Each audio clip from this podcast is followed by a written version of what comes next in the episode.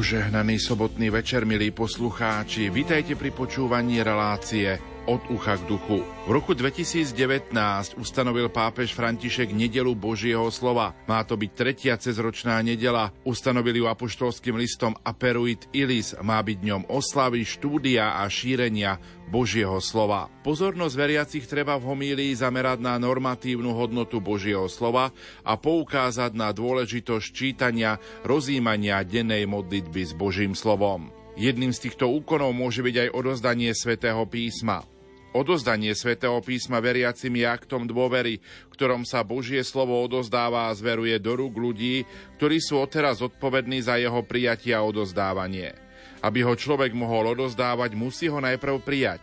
Je totiž márne hlásanie Božieho slova, ak najprv nebolo prijaté srdcom. Po skončení homílie sa knihy svätého písma pripravené na stolíku odozdajú zástupcom farského spoločenstva – Celebrant sa postaví pri sedadle a prihovorí sa ľudu týmito slovami.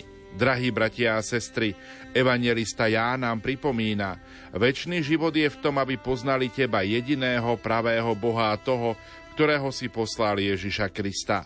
Aj my chceme poznať Boha, ktorý sa nám zjavuje vo svojom slove. Preto chceme prijať Božie slovo, uvedomovať si dôležitosť jeho každodenného čítania, aby sme tak mohli žiť stále v hĺbšom spojení s Ježišom Kristom. Obráťme sa teraz v modlitbe k Bohu. Nebeský oče, chválime ťa a velebíme ťa za všetky divy Tvojej lásky. Z vody a z Ducha Svetého si nás povolal za svojich synov a céry k novému životu v lone Matky Cirkvy a teraz nás pozývaš, aby sme počúvali a zvestovali slovo, ktoré prináša spásu. Ježiš Kristus, slovo, ktoré sa stalo človekom, nech nás privádza k poznaniu tajomstva, ktoré si skryl pred múdrymi a rozumnými a zjavil si ho maličkým. Daj nech otvárame svoje srdcia, aby sme porozumeli slovám svätého písma. Nech sme živým svedectvom Evanielia, ktoré je zapísané v týchto knihách. Nech sa za nás prihovára nebeská matka Pana Mária, sídlo múdrosti, ktorá ako prvá prijala do svojho materinského lona vtelené slovo. A tvoj duch svetý nech každému z nás udelí milo spolupráce pri ohlasovaní tvojho slova na tvoju česť a slávu skrze Krista, nášho pána. Amen. Milí poslucháči, vitajte pri počúvaní relácie od ucha k duchu. Nedela Božieho slova, ktorú budeme sláviť už zajtra, bude našou hlavnou témou. Pokojný dobrý večer a ničím nerušené počúvanie vám zo štúdia Rádia Lumen Prajú majster zvuku Richard Švarba, hudobná redaktorka Diana Rauchová a moderátor Pavol Jurčaga. Nech sa vám príjemne počúva. thank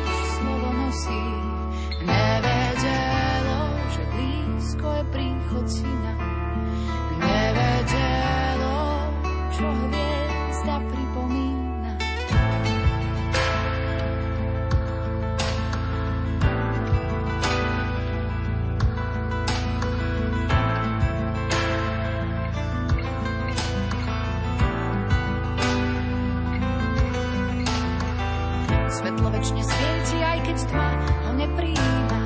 Užívajú proroctva tajomné, skryté. Láska posiela na svet poslednú záchranu.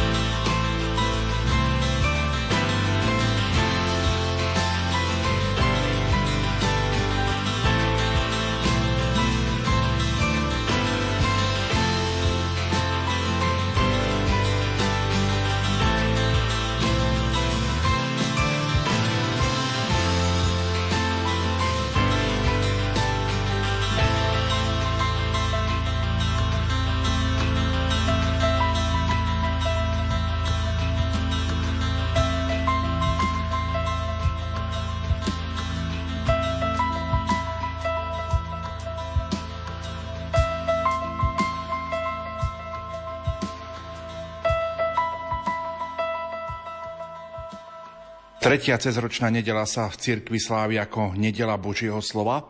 A tak k tejto téme sa budeme venovať v dnešnej relácii od ucha k duchu. Naším hostom je spisky diecézny biskup Monsignor František Trstenský. Otec biskup Prajem, požehnaný sobotný večer. Požehnaný večer všetkým poslucháčom Rádia Lumen. Som veľmi rád, že si prijal pozvanie za mikrofón Rádia Lumen, tak ako sme slúbili našim poslucháčom.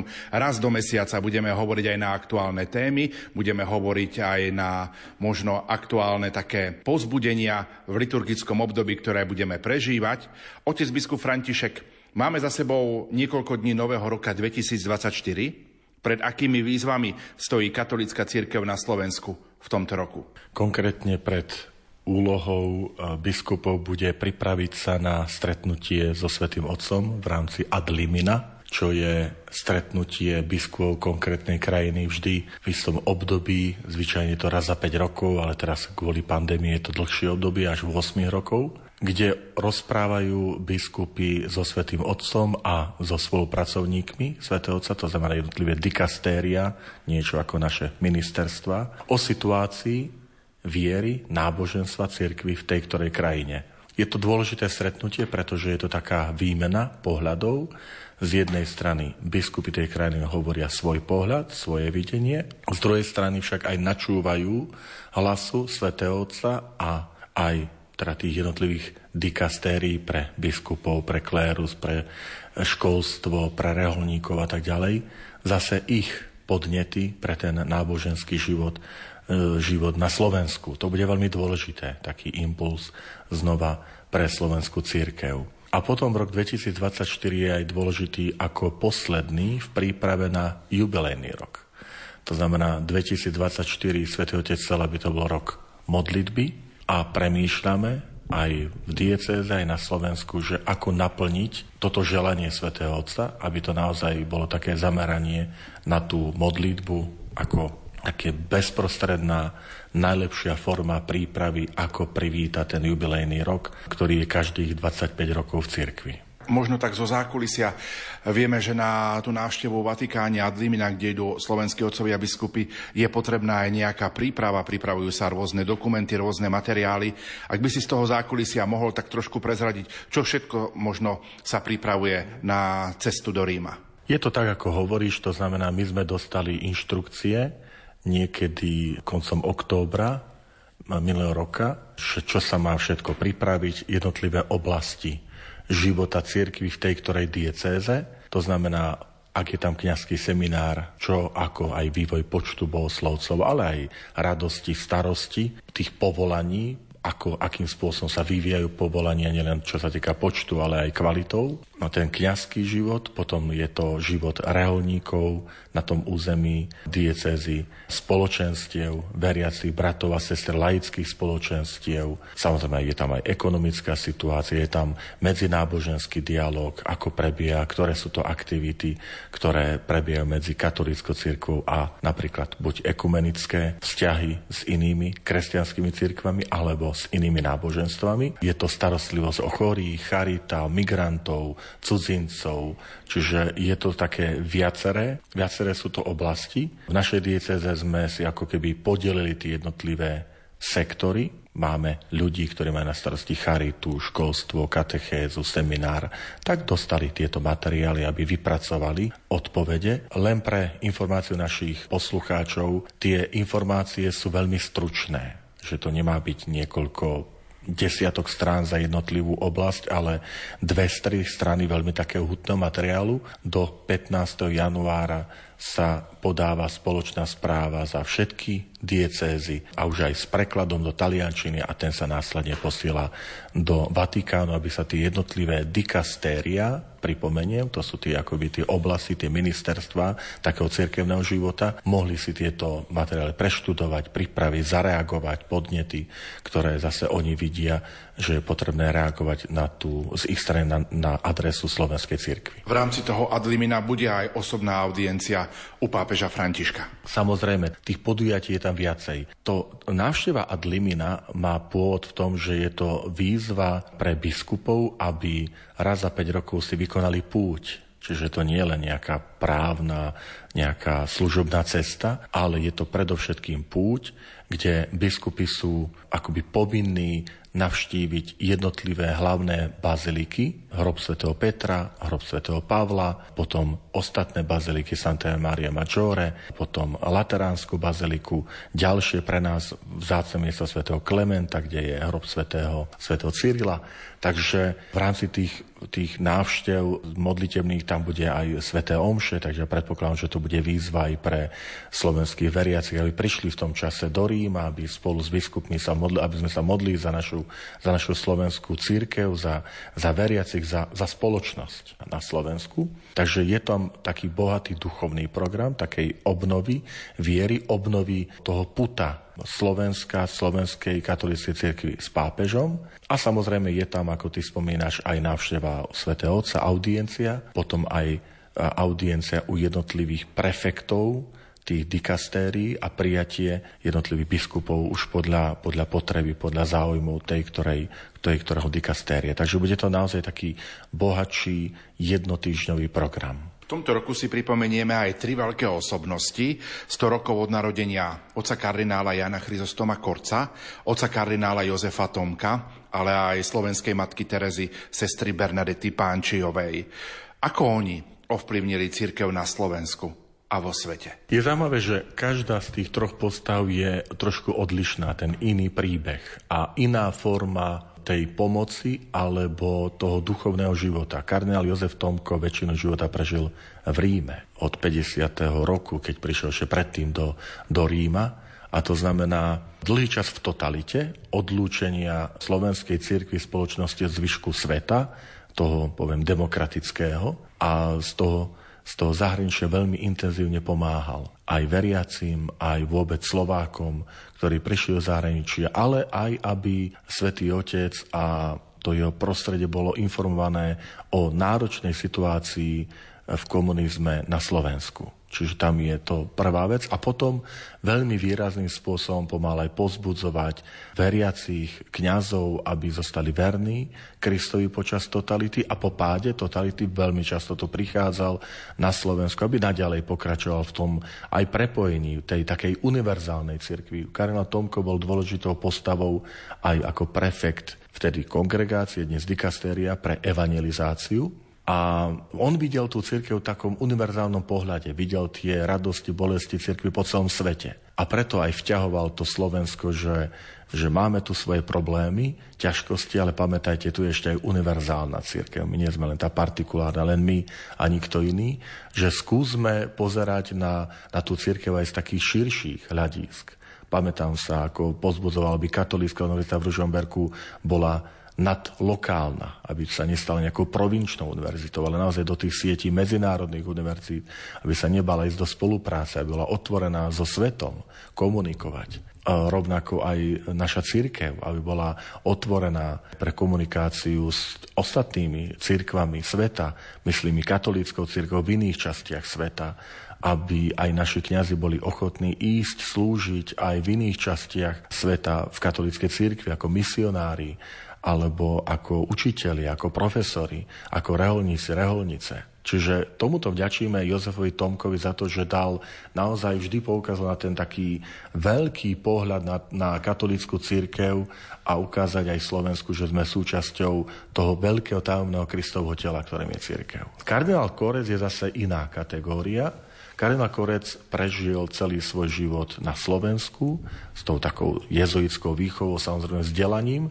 Stal sa veľmi mladý biskupom, myslím, že mal 27 rokov a celý čas žil na Slovensku známa jeho taká aktivita v rámci, ktorý sa to nazval, že pozemná alebo tajná církev, kde zhromažďoval mnoho aj intelektuálov, mládeže, pozbudzoval, on sám nemohol verejne účinkovať, ale bol veľmi takou uznávanou autoritou a pozbudzoval tých bratov a sestry vo viere celkom prirodzene po páde totality sa stal e, kardinálom, stal diecezným sídelným biskupom v Nitre, čiže naozaj takou autoritou pre Slovensko. A vravím, bol za, e, zase ten jeho dôraz alebo prínos v tom, že vždy z tej takej slovenskej pôdy, z tej našej pozície poukazoval na tú dôležitosť viery a, a jej žitia v každodennom živote. A sestra Bernadeta je v tom vzácna, že ukázala ten charitatívny rozmer, ten, ten rozmer lásky, ktorú má církev, najmä voči tým najslabším, najzraniteľnejším, najkrehkejším ľuďom, či sú to ľudia, ktorí majú nejaký handicap, buď je to postih mentálny alebo fyzický, ľudia na okraji spoločnosti. Tak ako si povedal, že tá slovenská matka Teresa opäť nám ukázala trošku inú tvár církvy, ktorá sa angažuje v spoločnosti, angažuje sa za tých, ktorí sú tí, ktorí Evangelium volá, že sú to maličkí, to, čo Ježiš hovorí, že čokoľvek ste robili jednému z týchto mojich najmenších bratov, sestier, mne ste to urobili. Ona si tohto bola veľmi dobre vedomá a ukazovala to svojim životom. Takže taká veľká príležitosť pre Slovenskú církev vnímať cez tieto tri osobnosti našej církvy také tri rozmanité formy prejavy toho života a poviem života schopnosti slovenskej církvy. Ešte spomeniem jednu možno udalosť pred Vianocami. Boli sme svedkami vražedného útoku v Prahe. Vo svojej výzve si pozval veriacich, aby venovali krátku modlitbu za obete útoku v Prahe, možno aj v tej spomienke, že mnohí zo slovenských študentov v Prahe aj na Karlovej univerzite študujú, ale tak aj solidárne, aby sme na tieto obete pamätali vo svojich modlitbách a modlili sa za nich. Tie moje pohnútky boli aj osobné, aj potom také ľudské. Osobné preto, lebo moje dve netere žijú v Prahe, takže je to aj taká trošku, že v rodine je to tak už osobné to človek vníma, nie je to cudzie. A to ľudské je preto, že my sme prešli s našim českým bratským národom niekoľko desaťročných spoločných dejín. A už nie sme nikdy cudzí voči sebe.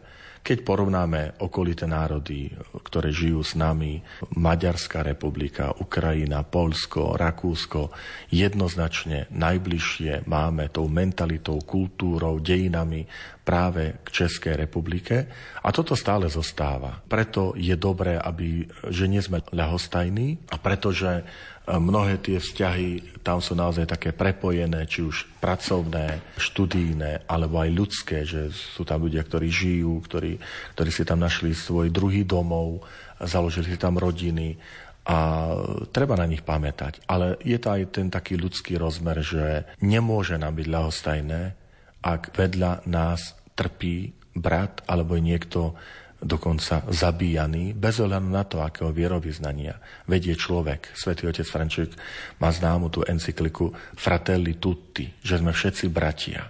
A to nás má viesť, že ak Boh je náš otec, tak my sme navzájom bratmi a sestrami. A na to pamätajme bez ohľadu na to, že či je to katolík alebo nie katolík, lebo v Kristovi sme navzájom všetci bratia a sestry. Za mikrofonom Rádia Lumen sme sa stretli na štedrý večer. Už tam sme rozprávali, že do poludnia si bol vo farnosti vo Svite. Potom si bol na Vianočnej vigílii v Kežmarku. Na druhý deň ráno ako si hovoril, si mali ísť do Zuberca, do Habovky. Na facebookovej stránke sme videli, že si bol na jasličkovej pobožnosti v Tvrdošíne. Potom to bolo výročie posviacky kostola v Liesku na Orave a tak ďalej. Ako si prežil ty tie Vianoce, keby si to mal tak trošku zhodnotiť? Bol si medzi veriacimi, medzi ľuďmi? Vždy je to také napätie. Vieš, že na jednej strane, keď to takto si vymenoval, tak to je ako keby stále na kolesách, ale na druhej strane ak otec chce byť medzi svojimi deťmi a tie deti sú v rôznych kútoch diecézy, tak predsa dobrý otec ide za tými deťmi. Ľahšie je prísť jednému ku veriacim, ako pýtať veriacich, aby všetci prišli tu do katedrály. Takže preto to využívam veľmi rád. Pán Boh mi dáva zatiaľ sily, zdravia a by som mohol naplňať tú moju túžbu, že byť uprostred mojich bratov a sestier ako biskup Spomínal som to pri biskupskej vysviacke, že biskup potrebuje ísť niekedy na začiatku, na čele toho Božieho ľudu, lebo ten Boží ľud potrebuje nielenže usmernenie, ale aj takú, takú víziu, možno nasmerovanie, istotu. Niekedy potrebuje ísť ako posledný medzi poslednými, lebo sú tam bratia a sestry, ktorí nie vždy vládzu, možno aj padnú. A ten biskup je ten, ktorý ako prvý má podchytiť, zdvihnúť, podoprieť, povzbudiť nepovedať, že to je vaša chyba, že ste zaostali, ale im pomôcť. A niekedy musí byť uprostred nich, kráčať s nimi, spolu s nimi, ísť uprostred. Takže preto to využívam a chcem aj to využívať. Samozrejme, je tu aj veľa tých povinností takých administratívnych, ktoré ma čakajú, keď som v úrade, keď sa vybajú právne stránky, materiálne, finančné, ekonomické. To je súčasť toho, tej služby, ktorú som prijal, ktorú každý otec biskup pozná zo svojho úradu, ale na to všetko patrí alebo platí tá služba pastiera duchovného otca. K tomu dodám, že často, keď sa ma pýtajú, že čo vás najviac teší na tejto službe biskupa? Tak moja odpoveď je jednoznačná. Svetá omša uprostred Božieho ľudu. To, že môžem slaviť Eucharistiu, pozbudiť ľudí homílii a robím to uprostred zhromaždeného Božieho ľudu, ktorý túži stretnúť sa so živým Kristom v Božom slove v Eucharistii, to je moja najväčšia radosť. My si v tejto chvíli opäť trošku zahráme a po pesničke budeme v našom rozprávaní pokračovať.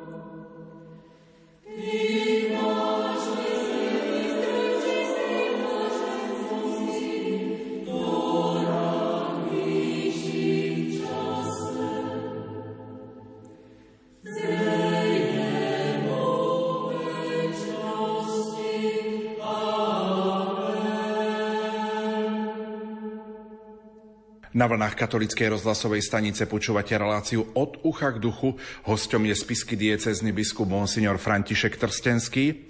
Otec biskup od prvej adventnej nedele sme mali pastoračný projekt spiskej diecézy. Jeho prvá etapa bola počúvanie a prijatie. Ako som spomenul, trval od prvej adventnej nedele do tejto tretej nedele v cezročnom období nedele Božieho slova. V tomto pastoračnom projekte si napísal, že skutočné prijatie nastáva iba tam, kde ten druhý dostane príležitosť slobodne vyjadriť všetko, čím sa hýbe jeho vnútro bez predsudkov, ale aj vopred pripravených odpovedí a symbolom tejto etapy bola svieca. Táto prvá etapa sa dnešný večer končí, lebo zajtra začína už druhá etapa tohto projektu. Tak poďme zhrnúť. Aká bola tá prvá etapa? Začala adoráciou vo vybraných mestách diecézy. Tak ako by sme mohli zhrnúť toto obdobie od prvej adventnej nedele do tejto tretej cezročnej nedele?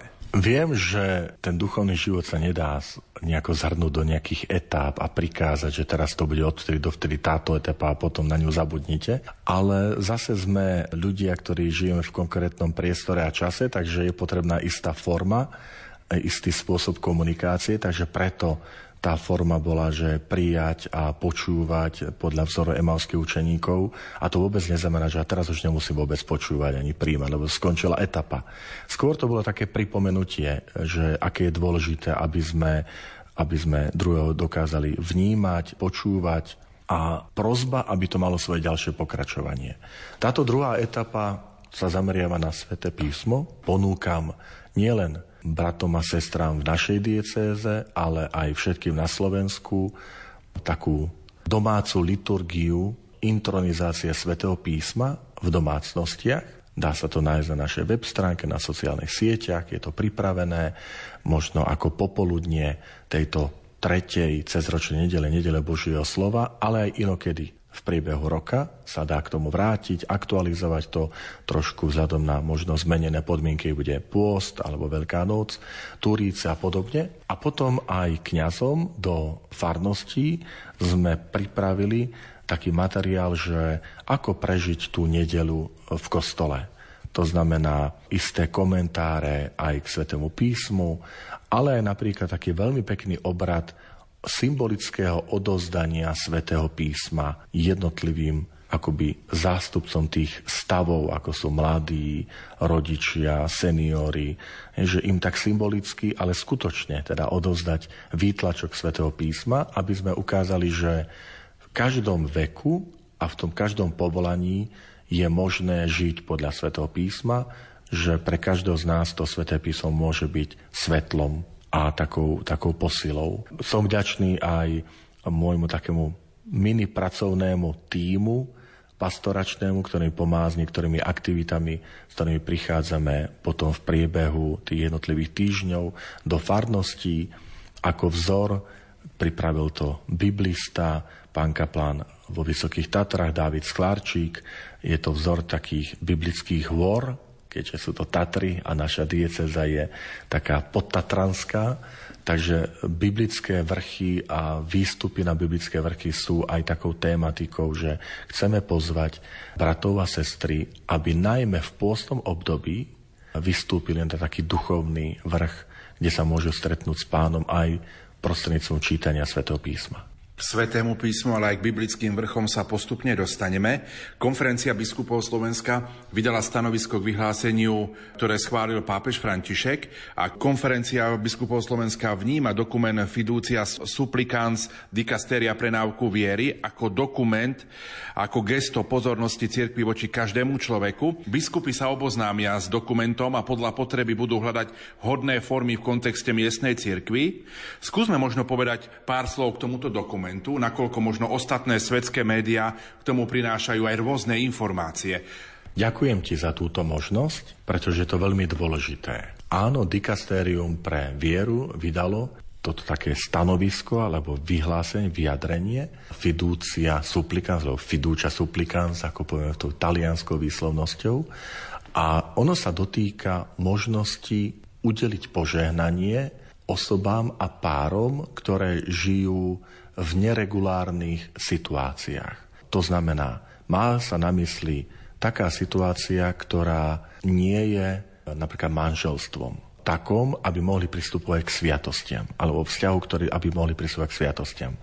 Netýka sa to len osôb rovnakého pohľavia, lebo nemôže pristupovať kvôli tomu spôsobu života k sviatostiam, ale napríklad aj párov muž a žena, ktorí uzavreli už raz platné manželstvo a teraz žijú buď v civilnom manželstve, alebo bez uzavretia nejakej formy manželstva, aj civilného, a nemôžu pristupovať k sviatostiam.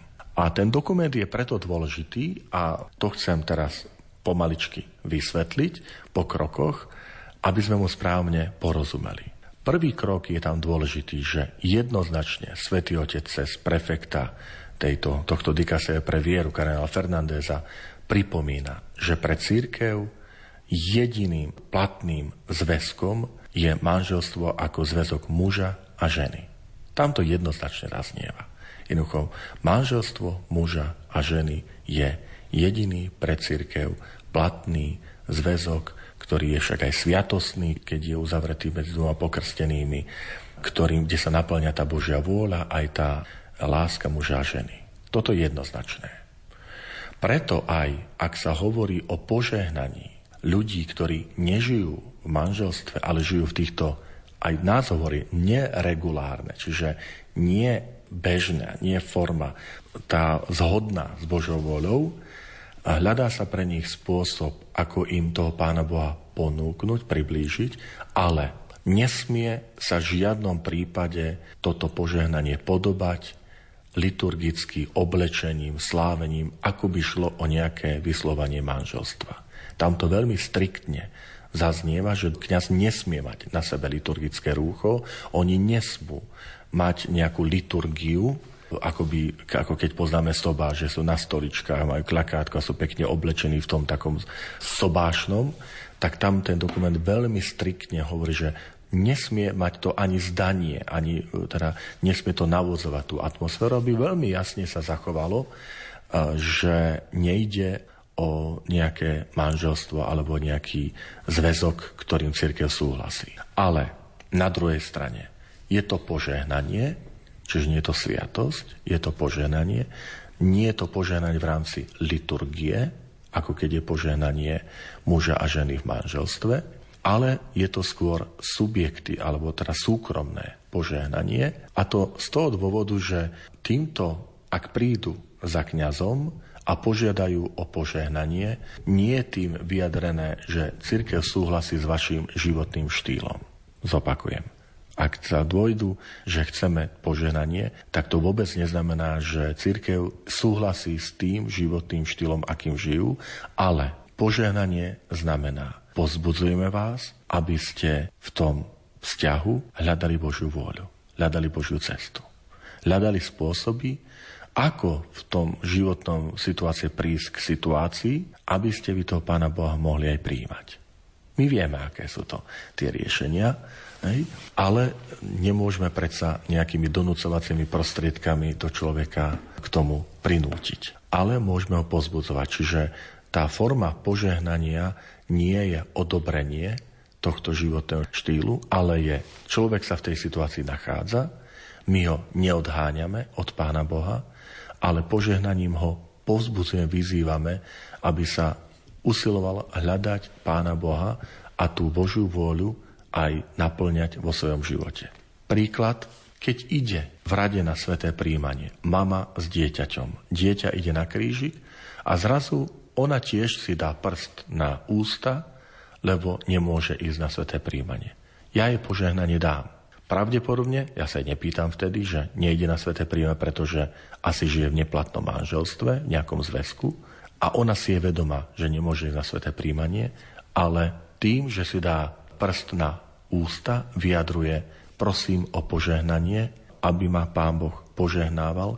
Ja tým nevyjadrujem súhlas s jej životným štýlom, ale jej akoby znova pripomínam, aj ty si Božie dieťa, aj teba Boh hľadá, aj ty hľadaj vo svojom živote tú Božiu milosť. Podobne tých situácií je viacej, napríklad ak je požehnanie matiek pred pôrodom. A vieme, že je to aj taký formulár, tak niekedy tam prídu o to, na to požehnanie, alebo často prídu mamy, ktoré sú teda v požehnanom stave a ktoré nežijú napríklad v manželstve. Alebo sú slobodné mamičky. Alebo žijú v civilnom zväzku. Keď dávam požehnanie budúcim matkám, nielen ich dieťaťom, ktoré nosia pod srdcom, ale aj mama, ale je to požehnanie matiek pred pôrodom. Tým predsa nevyjadrujem, že ja súhlasím s tým, že akým spôsobom života žijete, ale církev vyjadruje. Stále ste Božie deti, stále ste milovaní synovia a céry, aj vtedy, keď sa možno zatúlate, aj vtedy, keď padnete a možno ten život vplyvom rôznych nesprávnych rozhodnutí a sérií ďalších rozhodnutí ste si zamotali. Boh od vás neodkláňa neodťahuje žehnajúcu pravicu. Ale aj vy robte všetko preto, aby ste toho požehnania boli hodní. Takže možno aj v tomto duchu chcem aj toto tak vysvetliť, že, že akým spôsobom pozerám tento dokument. A potom je tu ešte jeden rozmer, že církev je univerzálna. Ten dokument nie je len pre slovenské pomery, ale aj pre pomery církvy, kde v krajinách, kde možno ten pohľad napríklad na spolužitie osôb rovnakého pohľavia je úplne liberálny a, a úplne široký, dovolujúci a možno by to zvádzalo aj niektorých kňazov ísť touto cestou. Že tak urobme im slávnosť, pekne im to ukážeme, však sme, sme otvorení. A tento dokument práve, že to pristrihuje, alebo prísňuje, hovorí, v tých krajinách, kde by boli niekedy možno takéto očakávania, nie je možné takéto požiadanie urobiť, ako by išlo nejaký liturgický úkon, ako by išlo nejakú formu uzatvárania manželstva. Nie ide žiadne uzatváranie manželstva, nie žiadnu, poviem, legitimizáciu ich vzťahu, ale ide o zvolanie, Karla Fernández hovorí ako keby tou takou tou ľudovou zbožnosťou, ako keď aj otec, mama dajú krížik svojmu dieťaťu, tiež ho požehnávajú na cestu že aj tu kňazím, dobre, dávam požehnanie, to Boh neodmietame, požehnáva teda dávať, ale bez toho, aby to bolo požehnanie ako súhlas toho životného štýlu. Otec biskup František, ďakujem ti za toto vysvetlenie, lebo práve mnohé médiá v posledných dňoch prinášali informáciu, že pápež urobil nejaké také prelomové rozhodnutie v tejto oblasti a ty si vlastne vysvetlil, že aká je vlastne pravda tohto dokumentu. Je to istým spôsobom prelomové, to treba povedať, lebo aj v tom vyhlásení názorcov biskupov bolo, že je to taká výzva byť vnímavý na tie, na tie konkrétne situácie tých konkrétnych ľudí. Že v tomto je to, že, že církev si uvedomujeme, že sú tu ľudia napriek, ktorí sú rozvedení, ktorí nemôžu pristúpať k sviatostiam. Sú vylúčení z cirkvi? No nie sú. Aj, to, aj pre nich vzťahuje sa tento dokument, že nevýhoda veľakrát tých mediálnych vyhlásení je v tom, že ako sa povie, že idú, použijú skratko, idú rovno k nadpisu. Bez toho, aby ten dokument si prečítali, povia nadpis a koho by zaujímalo, čo sa tam v tom dokumente číta pápež dovolil požehnávať homosexuálne páry. A je to vyriešené. Áno, ale čo všetko je za tým? Akou cestou, akým zmýšľaním? Toto je dôležité. Čiže pápež aj dovolil, že to požehne dať napríklad, ktorí sú rozvedení a žijú v novom zväzku, ktorý nie je platný. A to neznamená, že dávame im súhlas, ale vnímame, že sú tu medzi nami žijú tu prostred nás, žijú v našich farnostiach. Ich deti chodia na vyučovanie náboženstva. Potom ich deti pristupujú k prvému svetému príjmaniu, predtým im sme im dali e, sviatosť krstu alebo idú na birmovku. Veď nemôžeme pred nich zatvárať oči. Ale hľadajme cesty, spôsoby, ako im ukázať, že ste súčasťou církvy a ak je možné, pomáhajme im, aby naozaj postupne mohli prísť do toho plného spoločenstva s církvou, ak je to možné, a to je aj prijatie potom sviatosti. Dodajme, že konferencia biskupov Slovenska vydala pastoračné usmernenie k vyhláseniu dikastéria pre náuku viery Fiducia Supplicans. K dispozícii je na web stránke KBS. Slovo má Katarína Jančišinová, hovorkyňa konferencie biskupov Slovenska. Úsilie o spásu každého človeka je cieľom a poslaním cirkvy a jej pastoračných požehnaní. Ak o požehnanie požiadajú ľudia žijúci v irregulárnych zväzkoch, kňaz ho môže udeliť iba potom, ako žiadateľov pravdivo informoval o skutočnom zmysle a cieli tohto požehnania, ktorým je prozba o pokoj, zdravie a iné dobré veci a zároveň oslobodenie od všetkého, čo je v živote osoby v rozpore s evaníliom, ako aj prozba o posilnenie k životu podľa Božej vôle. Kňaz po rozlíšení a v zodpovednosti pred Bohom takéto požehnanie udeluje jednotlivcom, aby sa predišlo čo aj len náznaku dojmu, že ide o schvaľovanie, legalizáciu či kladenie irregulárneho zväzku na úroveň sviatostného manželstva. Pastoračné požehnanie, o ktorom sa v dokumente hovorí, nie je liturgické ani sviatostné, preto sa nemôže udeľovať v rámci liturgických obradov, ani v liturgickom odeve, ani na dôležitom mieste v posvetnej budove alebo pred oltárom. Pastoračné požehnanie má byť veľmi krátke, jednoduché a stručné, bez schváleného obradu, vo forme jednoduchej modlitby zakončenej znakom kríža na každej z dvoch osôb. V prípade, že sa kňaz zo strany žiadateľov nestretne s porozumením a prijatím vyššie uvedeného zmyslu požehnania, nech im teda požehnanie neudeluje, ale nech ich trpezlivo a otcovsky zahrnie do svojich modlitieb.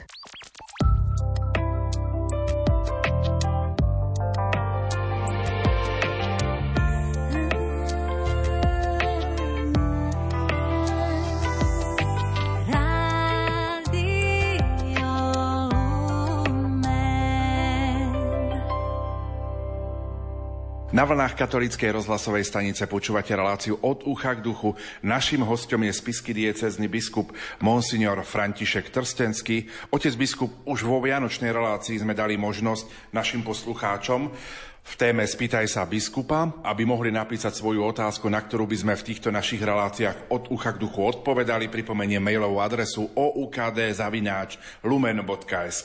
Napísal nám aj poslucháč Jozef. Moja otázka pre otca biskupa Františka. Som v dôchodkovom veku, túžim tento dôchodkový vek prežiť napríklad v reholnom prostredí, som celý bátnik, od mojich 30 rokov až do dnes je na Slovensku napríklad nejaká reholná komunita, ktorá sa nebojí prijať starších ľudí. 40 rokov som žil v totalite, 27 rokov v kapitalizme a teraz 6 rokov v demokracii. Ako by sme možno poslucháčovi Jozefovi odpovedali? Najprv ho chcem pozbudiť v tom, čo napísal, že on túži žiť duchovným životom. To je veľmi dôležité a, a zachovajte si túto túžbu. Akým spôsobom naplňať? Sú niektoré reálne spoločenstva, ktoré síce priamo neponúkajú, že účasť na konkrétne tom reholnom živote ako, ako reholník, ale ponúkajú formou istých spoločenstiev, napríklad tretí rád, je zasvetený, terciári, františkánska rodina, dominikánska rodina, alebo niektoré ďalšie také spoločenstva. Tam by som veľmi odporúčal tomuto nášmu poslucháčovi Jozefovi sa obrátiť že na tieto komunity a s touto formou zasvetenia. Konkrétne život v reálnom spoločenstve, poviem, v tom takom dôchodkovom veku, je trošku náročnejší a vysvetlím aj prečo. Že reálne komunity tiež dávajú isté vekové obmedzenia kvôli tomu, že keď kto vstúpi do života rehole, tiež sa zavezuje pre istý spoločný život, komunitný život. To znamená spoločné modlitby, spoločné jedlo, ale aj spoločné zdieľanie tých rôznych povách. A povedzme si na rovinu, v tom neskoršom veku my už máme svoje vyjazdené kolaje, kde sa nám ťažšie prispôsobuje, lebo už máme svoje zaužívané zvyky, stávania, obliekania, prežívania duchovného života a preto pre tieto konkrétne jednotlivé prípady sa vyžaduje výnimka, ktorú môže dať tá, ktorá rehola. Čiže tam, ak náš spolubrat Jozef naďalej má túžbu, nech sa konkrétne informujú nejaké reholy, len tam sa musí ísť práve touto cestou skôr výnimky, práve pre tú ešte tú formovateľnosť. Hovorím to aj z vlastnej skúsenosti, že tiež keď človek má istý vek, tak už má svoje isté zabehnuté spôsoby životného štýlu, také, aj takú túžbu po súkromí, ťažšie sa mu prispôsobuje, že teraz si predstavte dvaja, traja, kde si na izbe alebo na chodbe a, a žiť spolu, zdieľať. Hej, je, to, je to prirodzené. O to náročnejšie je to, keď to je reholný spôsob života, kde tá komunita to predpokladá, že tam bude aj isté zdieľanie sa alebo zriekanie sa istých vecí, že nemôže mať tam každý svoje auto, nemôže mať každý ten svoj televízor, nemôžeš si ísť pozrieť správy a kedy sa tebe zachce, lebo tak si bol naučený a ja chcem teraz kávu a teraz si chcem pozrieť, a ja sa chcem teraz práve modliť, lebo tak som naučený 50 rokov.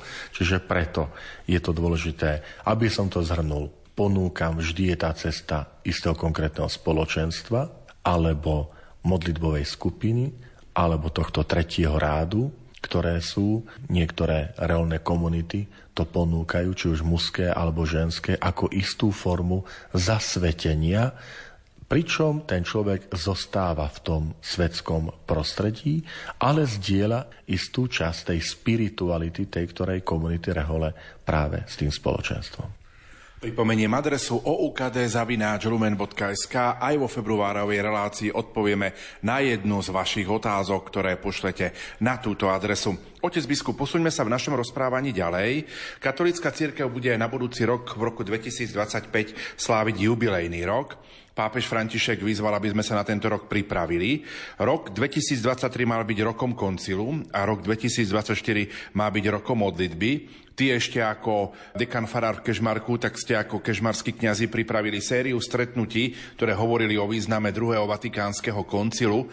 Niektoré z týchto prednášok už naši poslucháči počuli. Dôstojné pokojného pána Juraja Viteka, Antona Zjolkovského alebo Štefana Fábriho. Tieto už odzneli v našom vysielaní, ďalšie sú pripravené.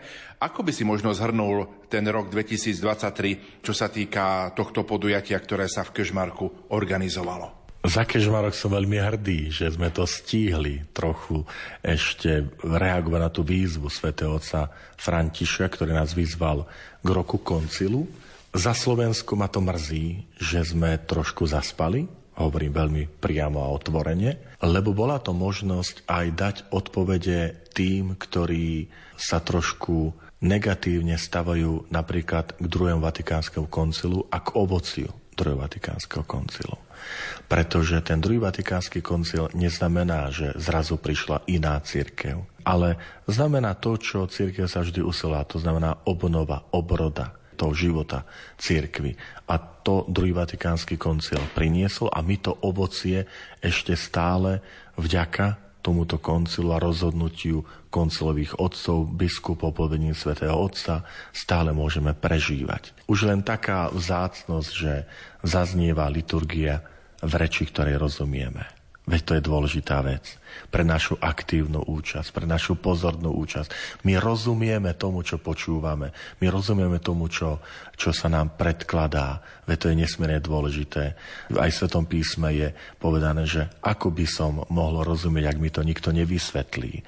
A my máme v tom našom jazyku a každý ten národ vo svojom jazyku môže chváliť Pána Boha. Čiže to je nesmierne dôležité. Dôležité je, akým spôsobom sa nám približila liturgia ako sa obnovil liturgický rok, cirkevný rok, že môžeme rozumieť tým jednotlivým obdobiam. Môžeme rozumieť štruktúre Svetej Omše, že sme jedno spoločenstvo. A aby sme aj rozumeli tej kráse, že dovtedy, kým kňaz slúžil tvárou k bohostánku, k oltáru, tak to vyjadrovalo tú myšlienku, že sme putujúci ľud. To znamená, ide kňaz, pred ním ide Kristus a my ako Boží ľud putujeme nie jednou tvárou otočený za Kristom, ktorého chceme nasledovať. Teraz, keď je to kňaz otvorený tvárou k spoločenstvu, rovnako je to krásne, hlboké, lebo to znamená, že vytvárame spoločenstvo bratov a sestier, ktorí sa stretávajú, kde uprostred je Kristus. Uprostred nás. Ako Evangelium hovorí, že Ježiš z mŕtvych stali si stal doprostred toho spoločenstva. Priniesol a povedal im pokoj vám. Z mŕtvych stali Kristus. Takže aj jedno, aj druhé je múdre a je krásne. Je len dôležité, aby sme tej liturgii rozumeli. Podobne to bolo, ja verím, že sa nám to pomaličky darí tak porozumieť, keď bolo príjmanie do rúk a, a do úst, na ruku a do úst, že aj jedno, aj druhé sú vhodné a úctivé prejavy prijatia pána Ježiša. Dokonca niekde ešte majú problém, či postojačky, pokľačiačky. Aj k tomu sa dotknem, že pozrite pred pred svetým príjmaním, keď sa spieva alebo recituje Baránok Boží, celý náš kostol kľačí. Veď tým vzdávame úctu. Tam je to pokľaknutie. Že klaniam sa ti, Ješu, nie som hodný, aby si vošiel po moju strechu. Povedz iba slovo duša mi ozve. Čiže celý kostol kľačiačky vyznáva tú svoju nehodnosť a potom príde, príjme Krista postojačky, vracia sa naspäť do lavice, či bude sedieť v tej lavici, alebo, sed, alebo kľačať.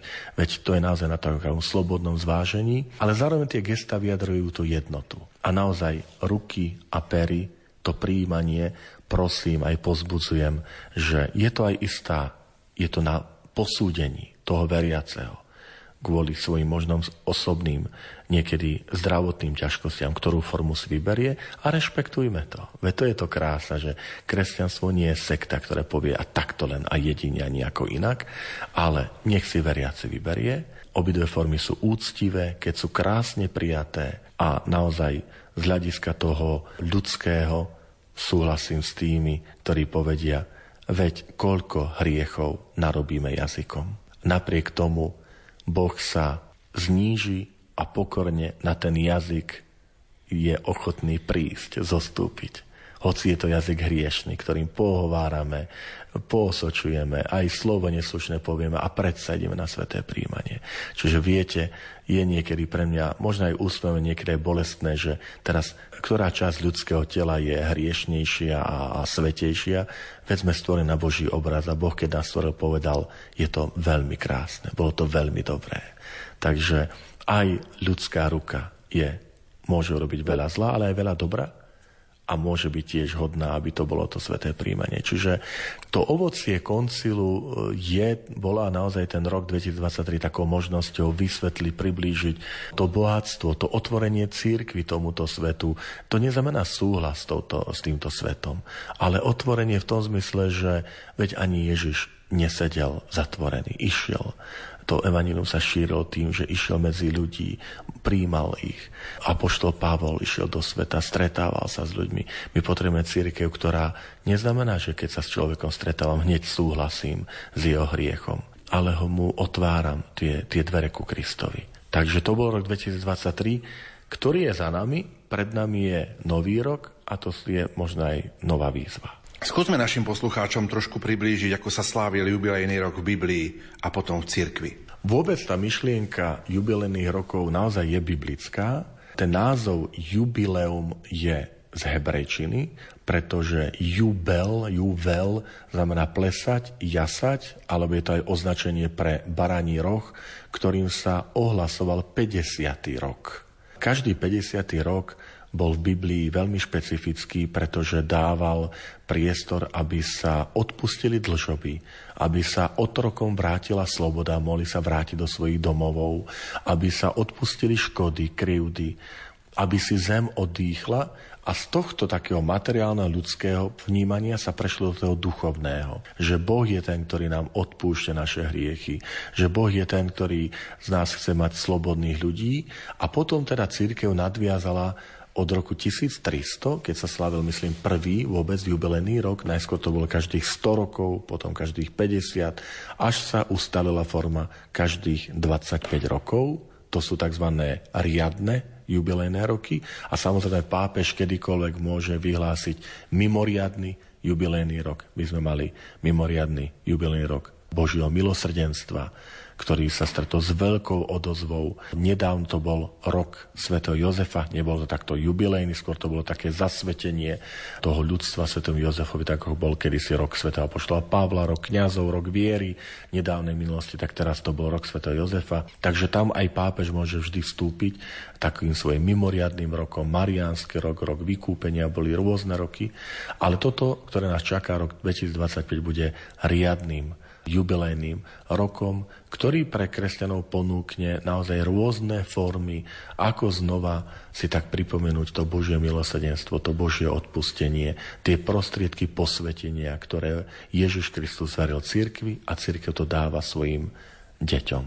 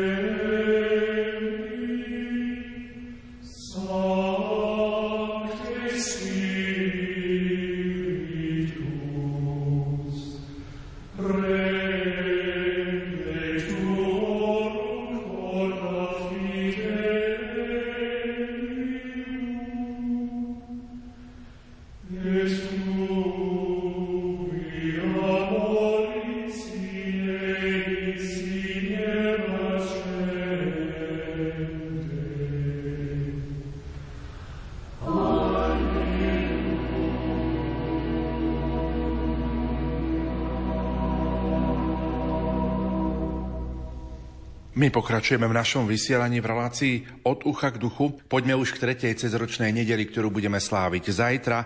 Slávi sa ako nedela Božieho slova. Ustanovili ju pápež František a poštolským listom Motu Proprio a Peruit Ilis. Čo má táto nedela priniesť otec biskup pre samotných veriacich.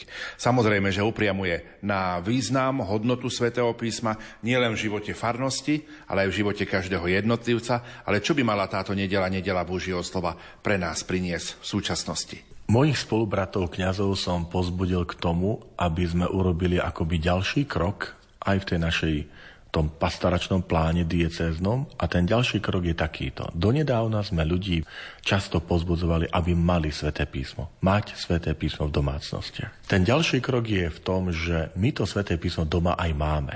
Len sme naň zabudli.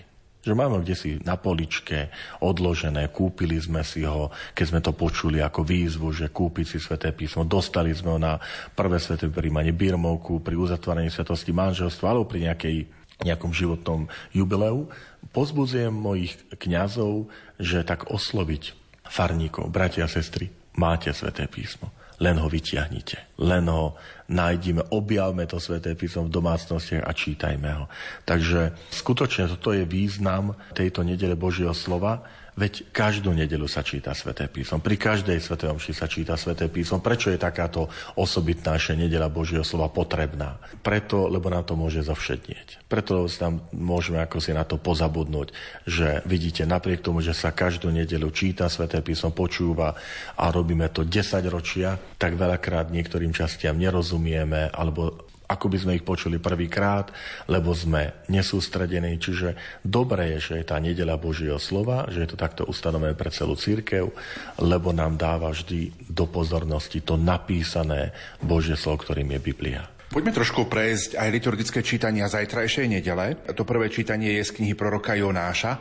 Ak by sme si ho trošku priblížili, čo nám chce toto prvé čítanie povedať? Prorok Jonáš je zaujímavou postavou starého zákona, pretože je jediným prorokom, ktorý odmietol vykonať, o čo ho Boh žiadal. Boh mu hovorí, choď, oznám do mesta Ninive, že mu hrozí skaza a Jonáš sa ide presne opačným smerom do prístavu Jope, vezme loď a ide na, oproti, na, úplne na opačnú stranu do mesta Taršiš. Až druhýkrát ho Boh znova oslovuje, povoláva a on potom počúvne.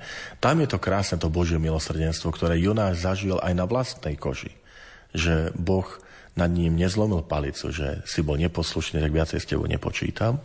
Ale na vlastnom živote Jonáš sa učí, že Boh je milosrdný aj k druhým, lebo posiela do mesta Ninive, staň, choď, oznám tomuto mestu a obyvateľia mesta konali pokánie. Teraz v čom je ten paradox? Ninive bolo hlavné mesto Babylonskej ríše. Babylonská ríša kedysi zničila Izrael, zničila Jeruzalem chrám. To znamená, Boh ho posiela, choď k nepriateľom, ktorí znesvetili moje meno, ktoré zneúctili posvetné najsvetejšie miesto, ktorým je chrám a povedz im, že Boh má pre nich milosrdenstvo. Tak pre Jonáša je to, je to čosi, čo je nemožné. Pani, čo to žiadaš od, od tých, ktorí znesvetili teba, tvoje meno, ktorí sa ti posmievali, rúhali, zneúctili toto miesto a tým ma posielaš kým, aby sa obrátili? Áno, taký je Boh. Veľakrát tieto situácie sme zažili aj v nedávnej minulosti, možno aj naša krajina, keď to boli ľudia, ktorí prenasledovali, nivočili církev a kňazi, reholníci, laickí bratia a sestry, ktorým sa im posmievali a posielali ich do väzení, im odpustili. Úžasné, úžasný dar Božie odpustenia. Ale veľakrát je to aj v súčasnosti, že sme poslaní k tým, ktorí možno nám odporujú alebo nepríjmajú cesty viery, cesty Krista. Ako responsoriový žalm zaznieva žalm 25, ukáž mi, pane, svoje cesty. Čo si môžeme k tomuto žalmu povedať? Je to výzva, aby človek, človek sa obracia na pána, aby dobre spoznal Božiu vôľu. To znamená, prosí pána, že Chcem kráčať tvojou cestou, chcem kráčať tvojimi chodníkmi a prosím ťa, ukáž mi, pouč ma. To znamená, svetopisec, žalmista prosí, aby samotným učiteľom pre neho bol Boh. Že Bože, ty ma uč. Ale ho ďalej vyzýva, že spomeň si na svoje zľutovanie a na svoje milosrdenstvo. Pamätaj na mňa vo svojom milosrdenstve, veď si dobrotivý, a pán ukazuje cestu hriešnikom. To znamená, je tu veľká dôvera práve v tú Božiu dobrotu a Božie milosrdenstvo a odpustenie, ktoré my potrebujeme. Pripomínam, že stále sú to texty starého zákona. Ten starý zákon, ktorý niekedy my hovoríme, že je tvrdý, že je taký nekompromisný, krvavý a zrazu tu máme nádherný text, ktorý prosí o Božie milosrdenstvo, prosí o zľutovanie, lebo Pán je dobrotivý, je dobrý a On vedie aj hriešnikov k tomu, aby našli tú správnu cestu. Druhé čítanie je, je z prvého listu svätého Apoštola Pavla Korintianom. Tvárnosť tohto sveta sa pomíňa. Dôležitá vec v našom živote. A pošlo Pavol povie, čas je krátky. Niekto povie, akože krátky, no však žijem 20, 50, 70, 100 rokov krátky. Ale čože je to oproti Božej väčšnosti? Tá krehkosť, tá pominuteľnosť ľudského života, ktorá nás stále tak akoby nám pripomína, že zameraj sa na to podstatné. Pri tej krátkosti života nech nám neuniknú vzťahy, nech nám neuniknú to podstatné, aby sme sa kde si akoby neuviazli, nezapadli v maličkostiach, v malichernostiach, v škriepkách a veľké veci nám zatiaľ utečú, ubehnú, kým my budeme riešiť žabomyšie vojny. Že dokázať ak sme tie prvé čítania žalm hovorí o milosrdenstve odpustení, tak aj toto čítanie nás vyzýva, že ak Boh je milosrdný a odpúšťa, tak aj my tie naše vzťahy premieňajme odpustením a milosrdenstvom. Alelujový verš hovorí, priblížilo sa Božie kráľovstvo, kajajte sa a verte evanieliu. A evanielium je z Markovho evanielia 1. kapitola 14. až 20. verš. Otec biskup František, ako by si nám možno priblížil toto evanielium, ktoré zajtra na Svetých Homšiach budeme počuť? Tak v prvom rade znova pripomínam, že tento liturgický rok je v pozornosti Evangelium podľa Marka. Takže je to taká aj výzva, aj motivácia. Prečítajme to Evangelium, že aby sme ho tak mali naozaj prelúskané, že sa s ním dôverne zoznámime. Nielen, že ho preletíme, prebehneme, ale naozaj dôverne sa s ním zoznámime. A ten úryvok zajtrajší má také dve časti. Prvá časť je vôbec prvé slova, ktoré v Markom Evangeliu zaznejú z úst pána Ježiša. Je výzva. Naplnil sa čas, približilo sa Božie kráľstvo. To je to, čo robí Boh že Boh sa približil. Lebo keď sa povie, že približil sa Božie kráľstvo, čiže Boh sa vám osobe Iša Krista priblížil. A teraz, čo je tá naša odpoveď? Tá odpoveď človeka. Kajajte sa, verte Evangeliu. Odpoveď. Čiže tu si uvedomujeme, Boh vždy robí ten prvý krok. On ide v ústrety človeku. Boh človeka hľadá, prichádza k nemu a prosí človeka, otvor sa mi, poď aj ty v ústretí mne. A to je tá kajúcnosť, lebo kajúcnosť znamená, potrebujem ťa Bože, stále potrebujem ťa v mojom živote. A druhá časť toho Evangelia je už povolanie prvých apoštolov. Išiel popri Galejskom mori, videl Šimona a Ondreja, potom vidí Jakuba a Jána a povoláva ich za svojich učeníkov. Nádherná časť, ktorá hovorí, že išiel a našiel ich pri práci. Boli rybármi a odtiaľ ich povoláva. Ježiš dnes prechádza našou spoločnosťou, našimi rodinami, niekde zastaví, kde žijú ľudia v manželstve, niekde žijú v reálnom živote, inde zavíta do práce, do školy a povie jedinú vetu. Poď za mnou. Takže kdekoľvek sme, kde nás pán poslal, v tom povolaní, v tom poslaní, ktoré teraz, práve teraz tu prežívame, Ježiš ti hovorí, poď za mnou, buď mojim učeníkom. Ty si spomenul, že práve v tomto liturgickom roku budeme počuť v nedelných evanieliách úrivky z evanielia podľa Marka. Ako by sme mohli toto evanielium v krátkosti charakterizovať? Je to evanielium, ktoré nám ukazuje pána Ježiša, ktorý menej hovorí a viacej robí. To znamená, evangelista Marek sa rozhodol, že ja vám prerozprávam, kto je Boží syn Ježiš Kristus, najmä cez jeho skutky. Je to pekné, lebo aj nám sa to môže tak ukázať ako cesta, že ukážme svojimi skutkami. Čo to znamená, keď poviem, som veriaci, keď poviem, som kresťan. Ukáž to životom, ukáž to skutkami. Možno menej slov a viacej skutkov. Je to evanílium, ktoré Častokrát sa nazýva, že to je evanium otázok. Keď ho budete čítať, tak si všimnite, že ľudia sa pýtajú, Ježiš sa pýta, uzdravený, alebo ten, kto prosí uzdravenie, sa pýta, že je tam veľa otázok v celom tom evaneliu. Niektorí napočítali, myslím, 113 alebo 117 hovorí, že je otázok v tom krátkom evaneliu podľa Marka. A nám to zase hovorí, že nebojme sa pýtať. Nebojme sa pýtať Pána Boha. Lebo kto sa pýta, to znamená skúma. Kto sa pýta, ten premýšľa, hľadá. To sa týka aj viery. To sa týka aj nášho duchovného života. Takže aj toto môže byť pozbudenie. Prečo siahnuť za týmto evanelium a čítať ho? My sme túto tretiu cezročnú nedelu, nedelu Božieho slova, vyzvali našich poslucháčov k tomu, aby nielenže majú sveté písmo, ale aby ho používali. K používaniu svetého písma často pozbudzuje aj pápež František, veď počas svojho pontifikátu sa neraz stalo, že pri modlitbe aniel pána rozdával napríklad úrivky alebo state nového zákona, aby vlastne ľudia nosili to maličké vreckové vydanie svätého písma zo sebou a keď majú čas, aby si ho prečítali. Prečo je dobré aj v súčasnosti, v tejto uponáhlanej dobe, vziať do rúk sväté písmo a ho čítať? Jednoduchá odpoveď, lebo je to hlas Boží do tohto nášho sveta. Vo svete, v ktorom sme obklopení rádiom, sociálnymi sieťami, ale stále sú to len ľudské slova, stále sú to len slova človeka. Aké je dôležité, aby stále zaznel ten Boží hlas. Keď sa tak veľakrát pýtame, čo by si mi poradil, hľadáme odpoveď na internete, sú rôzne diskusné fóra, kde si ľudia navzájom pomáhajú, odpovedajú, kde sa radia cez rôzne aplikácie, siete, si pýtajú radu, pomoc, pozbudenie. A my máme sväté písmo, kde nám Boh hovorí, spýtaj sa ma, hľadaj odpovede a dám ti svetlo dám ti odpoveď, že to je ten Boží hlas do tohto sveta, ktorý je tak potrebný, aby nikdy nezahynul a preto každým otvorením svätého písma a čím viac bude ľudí, ktorí to sväté písmo otvoria, tým viac ten Boží hlas zaznieje. Nielen v našom vnútri, ale aj do našej spoločnosti. Vieme našim poslucháčom tak možno priblížiť alebo ponúknuť nejaké rady k čítaniu svätého písma? Keď možno otvoria sväté písmo počase alebo sa rozhodnú, že budú pravidelne čítať sväté písmo, čo im poradíme? Zachovajte si jednoduchosť.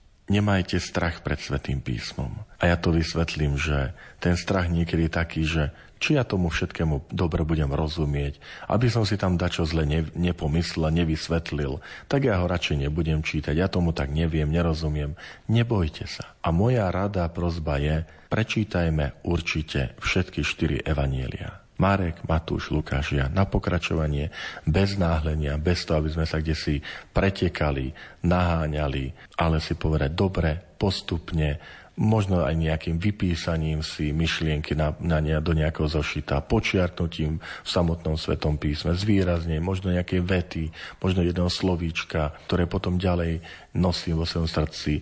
Najmä kladiem dôraz, prvú vec, dobre sa oboznámiť, prečítať, tak dôverne sa zoznámiť so štyrmi evaníliami, ktoré zachytávajú životný príbeh, posolstvo, jediného Božieho Syna Ježiša Krista. Spomínam si, otec biskup, na naše hodiny v kňazskom seminári, keď eh, si nás vyučoval nový zákon. Často si nám zdôrazňoval, aby sme čítali sväté písmo s porozumením a aby sme si napríklad prečítali aj tie poznámky, ktoré sú v úvode danej knihy, alebo v poznámky, ktoré sa nachádzajú počiarov. Slovenskí biblisti, napríklad Don Jozef Heriban a ďalší pripravili naozaj tieto veci a sú podľa mňa veľkým takým pomocníkom pri čítaní svätého písma. Veľkým pomocníkom sú nám už aj rôzne vydania, ktoré máme tzv. Jeruzámskú Bibliu, kde tých poznámok je naozaj veľmi veľa, čo najviac nám približujú ten biblický text. Ona aj s týmto záverom tzv. tá Jeruzámska Biblia vznikala v predvojnou a pred druhou svetovou vojnou a počas nej v Jeruzalém. Preto dostala ten názov Jeruzámska Biblia. Stoja na ním francúzsky dominikáni na Jakol Biblík a rozšírila sa potom v tomto názve aj v rôznych prekladoch. Ale ten cieľ bol, že ponúkla naozaj taký bohatý ten poznámkový aparát, aby ten človek bol oboznámený s tými, s tými súvislostiami. Je ekumenický preklad, je spolok Sv. Vojtecha so svojimi poznámkami počiarov od, od Dona Heribana, ktoré sa používajú. Čiže toto je áno, správny postup čítania Sv. písma, lebo mi to ozrejmuje ten text, že ak niečomu nerozumie, tak hneď tam je vysvetlenie aj tých mier, váh, vtedajšieho počítania alebo vtedajších niektorých termínov, ktoré sa používali vtedy a boli zrozumiteľné, nám už nemusia byť zrozumiteľné. Čím lepšie poznáme tie okolnosti, tak samozrejme tým ľahšie chápeme potom samotný úryvok. A dnes tie možnosti sú obrovské, len treba po nich siahnuť. Ako sa rodila tvoja láska ku Svetému písmu, k Biblii? Niečo bolo v domácnosti, aj keď my sme neboli nejaká rodina, kde to sväté písmo by sa čítalo vo veľkom, tak ako to s vďakou vnímam teraz v mnohých rodinách, lebo to boli iné okolnosti v tej doby. A neboli také materiály, tie biblíne, obrázkové Biblie a rôzne čítania svetopísma s porozumením a, a poznámkami a tak ďalej. Potom mi veľmi pomohol kontakt s kňazmi, ktorí pôsobili v našej farnosti, ktoré nás pozbudzovali, čítajú svetopísma a najmä potom v seminári, keď som prišiel, tak mimoriadný záujem u mňa vzbudil a lásku Svetého písmu pán profesor Lešínsky, ktorý ma učil, potom Jiži Novotný, ktorý nás učil hebrejčinu, staroslovenčinu. A ja som tam zatúžil, keď som videl to nadšenie u nich, keď som videl tú horlivosť, to, čo tie otvorené oči rozžiarené, keď hovorili o tom Svetom písme, keď to vysvetľovali, tak mňa to priťahlo, že aj ja chcem takto poznať Sveté písmo, že aj ja chcem mať tú iskru v očiach, ktorú oni majú, keď rozprávajú tie pasáže, keď vysvetľujú Sveté písmo. Takže je to vďaka iným ľuďom, najmä vďaka kňazom a profesorom a verím a prosím aj mojich oltárnych spolubratov, aby rovnakou horlivosťou napríklad kázali, vysvetľovali Sveté písmo, prednášali homíliu aby aj naši farníci, keď uvidia tú horlivosť kniaza, s akou vysvetľuje Sveté písmo, akou približuje tie jednotlivé časti Svetého písma, aby v nich zapálili rovnakú túžbu, aby im horelo srdce, ako horelo emavským učeníkom, keď im samotný Kristus vysvetľoval Sveté písma. Otec biskup František, chcem ti na záver dnešnej relácie od ducha k duchu poďakovať, že si nás prijal v predvečer 3. cezročnej nedele, nedele Božieho slova, aby sme takto spolu s poslucháčmi mohli prežiť tento sobotný večer a uvažovať aj nad hodnotou a významom svätého písma. Aký by bol taký tvoj záverečný odkaz pre všetkých, ktorí nás dnes večer počúvali? Hovorím to už so zreteľom na tú nedelu Božieho slova. Je zaujímavé, že veľakrát to sväté písmo býva prirovnané k pokrmu, k jedlu. Tak aj toto je moje želanie, že tak ako telo až kričí, túži, keď je vyhľadované, že potrebujem jesť, potrebujem energiu, potrebujem doplniť tú energiu, potravu, že aby sme my takto sítili našu dušu Svetým písmom, Božím slovom, nech je ono pokrmom, nech to nie je čosi, ono to nie je mŕtva litera, ale je stále živé, väčšie. A tak ako jedným jedlom nezasítime sa na celý rok, tak ani jedným prečítaním sa nenasítime tú dušu na celý rok. Takže aký je význam nedele Božieho slova? Ten, že nám ukazuje táto nedela, že je jedna z tých každých nediel, keď sa máme sítiť Svetým písmom, že tento deň, nedela Božieho slova, tento deň má byť taký, ako by mali byť aj každé ďalšie dni, že denne budeme sa sítiť, budeme brať do rúk Sveté písmo. Zo srdca vám to želám.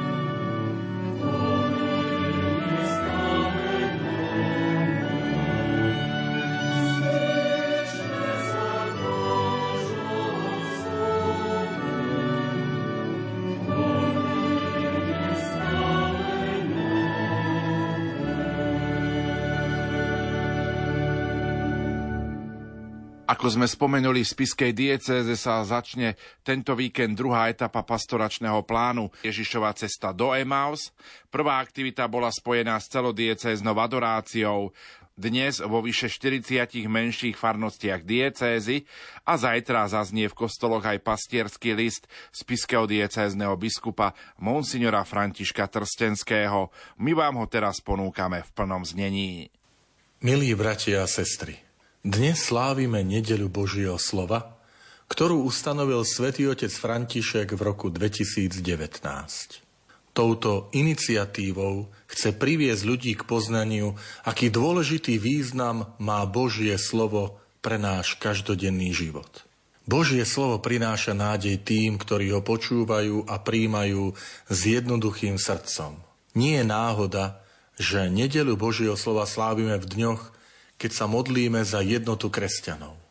Sveté písmo je mostom dialógu a dôležitým kontaktom s inými kresťanskými vyznaniami, ba dokonca s celou spoločnosťou. Ponúka nám totiž hodnoty, ktoré sú nadčasové a vhodné pre všetkých ľudí. Naša diecéza prežíva tento rok pastoračnú aktivitu Ježišova cesta do Emaus, ktorú sme rozdelili na tri etapy. Cez advent a Vianoce sme sa učili viac počúvať a prijímať druhých ľudí. Ďakujem všetkým kňazom, zasveteným osobám a laickým bratom a sestrám, ktorí zareagovali na tieto podnety na prehlbenie duchovného života. Dnešnou nedelou Božieho slova začíname druhú etapu, v ktorej chceme znova objaviť krásu a bohatstvo Božieho slova. Emauským učeníkom horli srdcia, keď im pán Ježiš vysvetľoval sväté písmo. Je to poklad, ktorého nesmiernu hodnotu potrebujeme na novo objaviť. Zo srdca vám želám, aby ste mali tú skúsenosť s čítaním svätého písma, ktorú spomína svätý Ambrós. Keď čítam sväté písmo, Boh sa opäť prechádza po pozemskom raji. Božie slovo nám otvára všetky dvere, pretože On, Pán, je tými dverami. Príjmite moju prvú výzmu. Vezmite sväté písmo, vyhľadajte niektoré zo štyroch evanielí a prečítajte si z neho aspoň 5 minút denne. Niekto sa spýta, a to stačí tak málo? Nech je čítanie Božieho slova ako kvapka, ktorá vyhlbí jamku nie silou, ale pravidelnosťou. Čítajte ho pravidelne každý deň. Nájdite si tiché miesto, ďaleko od rušivých vplyvov televízie a mobilov. Čítajte na pokračovanie a neprestaňte, kým neprečítate všetky štyri evanielia. Robte to bez náhlenia. Nechajte Božie slovo priblížiť sa k vášmu srdcu a uvidíte, ako sa váš život zmení vašou blízkosťou k Božiemu slovu. Príjmite moju druhú výzvu. Čítajte sväté písmo s ceruskou v ruke. Podčiarknite si verš alebo slovo, ktoré vás oslovilo. Skúste si ho zapamätať. Zapíšte si ho na lístok alebo do osobitného zošita, v ktorom si poznačte aj dátum. Ten verš alebo slovo bolo napísané presne pre teba. Podelte sa s ním s druhými. Vráťte sa k zapísanej myšlienke počas dňa a ešte lepšie večer pred spaním. Verte, že Božie slovo vás osloví v okamihoch, keď budete potrebovať Božiu blízkosť. Napokon moja tretia výzva.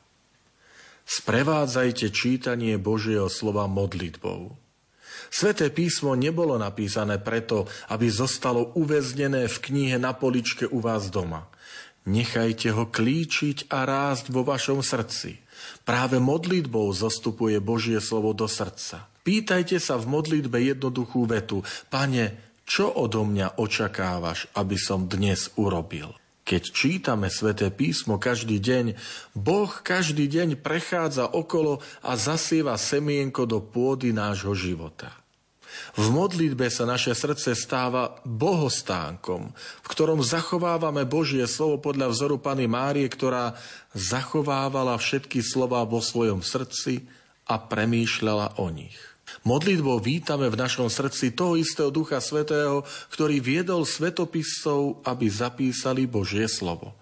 Prosme Ducha Svetého, aby sme prečítaný biblický úryvok správne porozumeli a uskutočňovali v živote. Poprosme Božieho Ducha jednoducho a úprimne. Duchu Svetý, pomôž mi správne porozumieť a žiť Božie slovo. Drahí bratia a sestry, na záver sa chcem poďakovať kňazom, ktorí s láskou a horlivosťou vysvetľujú Božie slovo a zapalujú srdcia veriacich pre pána Boha. Bratia kňazi, prehlbujte svoju lásku k Svetému písmu pravidelným rozjímaním, štúdiom a poctivou prípravou homílie. Ďakujem lektorom, ktorí prednášajú Božie slovo na bohoslužbách. Ďakujem učiteľom náboženstva a katechétom, ktorí vedú mladých k poznaniu svätého písma. Ďakujem rodičom a starým rodičom, ktorí učia svoje deti a vnúčatá biblické príbehy. Prosím, modlite sa aj za mňa, aby som bol verným ohlasovateľom Kristovho Evanielia. Váš biskup František. Toľko naša dnešná relácia od ucha k duchu, kde našim hostom bol spisky diecézny biskup Monsignor František Trstenský. Za pozornosť vám tejto chvíli ďakujú majster zvuku Richard Švarba, hudobná redaktorka Diana Rauchová a moderátor Pavol Jurčaga. Do počutia.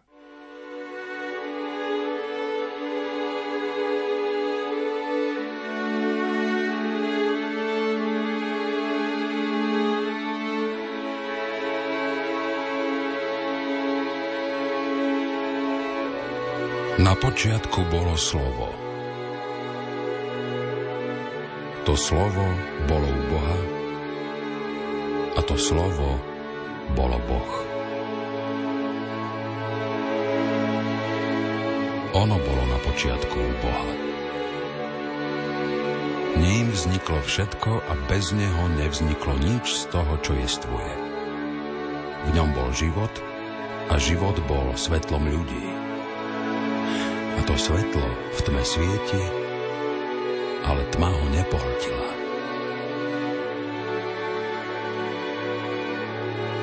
Bolo tu pravé svetlo, čo osvecuje každého človeka.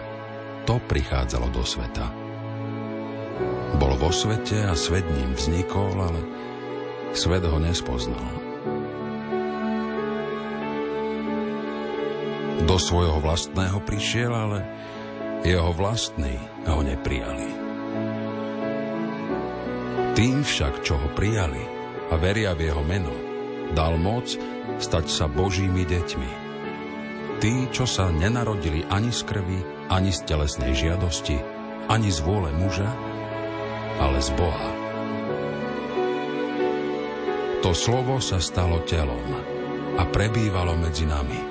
A my sme videli jeho slávu, slávu, akú má od Otca jednorodený syn, plný milosti a pravdy.